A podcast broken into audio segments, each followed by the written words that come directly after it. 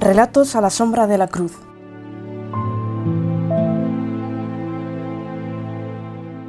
La espera.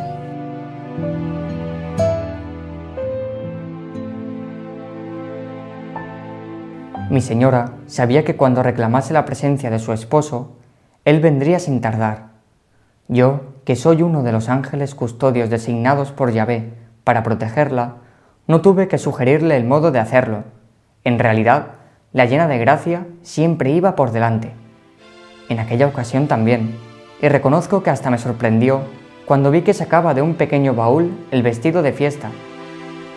Era un vestido de muchos colores y estaba limpio, resplandeciente como una joya. Es verdad que parecía nuevo, pero María lo miró con cierto recelo. Salomé, la madre de Juan y Santiago, que estaba a su lado, la animó en voz baja. Vas a estar bellísima, será como la primera vez. Unos minutos más tarde, las dos mujeres entraron en la estancia donde se habían reunido los apóstoles, y os aseguro que María parecía, y era, una reina. Los hombres se quedaron en silencio, y mi señora sonrió con cierta timidez. Salomé tomó la palabra. Hemos de cumplir el mandato de Jesús. Él nos pidió que esperásemos al Espíritu Santo, unánimes en la misma oración. No sabemos cuándo llegará ni cómo habrá de manifestarse, pero María es su esposa y tiene una misión especial. Es cierto, Salomé. Han pasado muchos años desde que el ángel me anunció que concebiría al Hijo de Dios por obra del Espíritu Santo. Estábamos en Nazaret, en aquella casita de adobes tan querida por José y por mí misma. Yo era casi una niña, y acababa de moler el trigo en el patio. Nada más entrar en la casa, cuando aún tenía las manos blancas de harina y llevaba el viejo delantal un poco sucio, vi a Gabriel. Supe por él que el Señor se había fijado en la pequeñez de su esclava. El mensajero me llamó llena de gracia, y Dios me tomó como esposa. Aquel día el Verbo se hizo carne en mis entrañas. Ahora el Espíritu va a regresar, y tengo que recibirlo como una novia, con un vestido nuevo y limpio, lo llamaré para que venga sin tardanza. Lo necesitamos. Ahora somos tus hijos. Quédate con nosotros hasta que se cumpla la promesa del Maestro.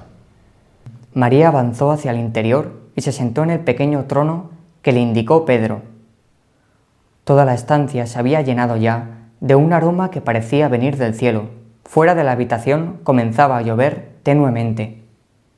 No voy a reproducir aquí el largo discurso que pronunció Simón Pedro aquella mañana, tres días antes de Pentecostés.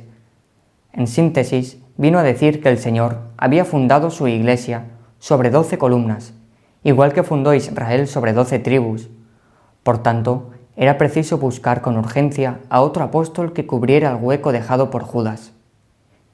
Debería ser un varón fiel, un discípulo que hubiese seguido al Maestro desde la primera hora hasta la resurrección. Terminada la alocución, todos se pusieron a discutir acaloradamente. Solo María callaba.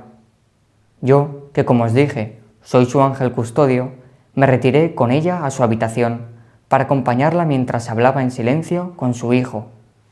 No sé si sabéis que ángeles no podemos conocer los pensamientos de los hombres si éstos no quieren, pero mi señora me dejaba entrar siempre hasta el fondo de su alma Estar allí, en el centro del corazón de la reina, es el privilegio más hermoso que ninguna criatura del cielo o de la tierra pueda soñar. No sería discreto, sin embargo, que os cuente su oración de aquel día. Basta con que sepáis que, al terminar, me ordenó. Ocúpate tú, Matías es el elegido. Volvimos a la sala común. Los discípulos ya habían convenido que solo dos de los presentes cumplían con los requisitos, José Barsaba y Matías. Desde el primer momento, Barsaba fue el favorito de casi todos. Era joven, enérgico y había dado la cara por Jesús muchas veces, enfrentándose con decisión a sus enemigos. A Barsaba lo llamaban el justo, y él no rechazaba el apelativo.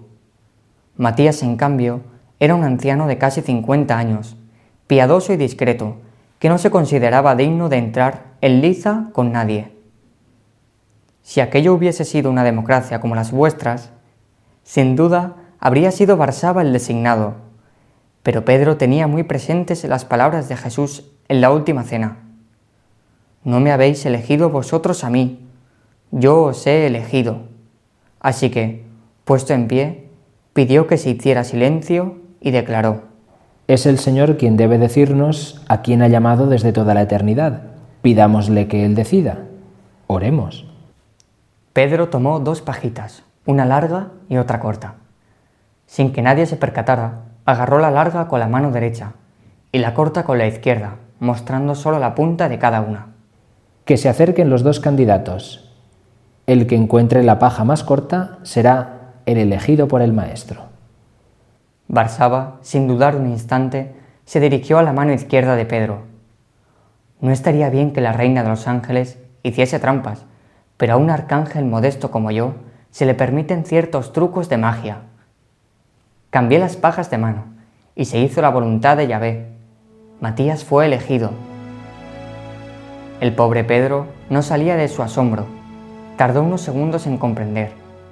Buscó María y mi reina le regaló su mejor sonrisa.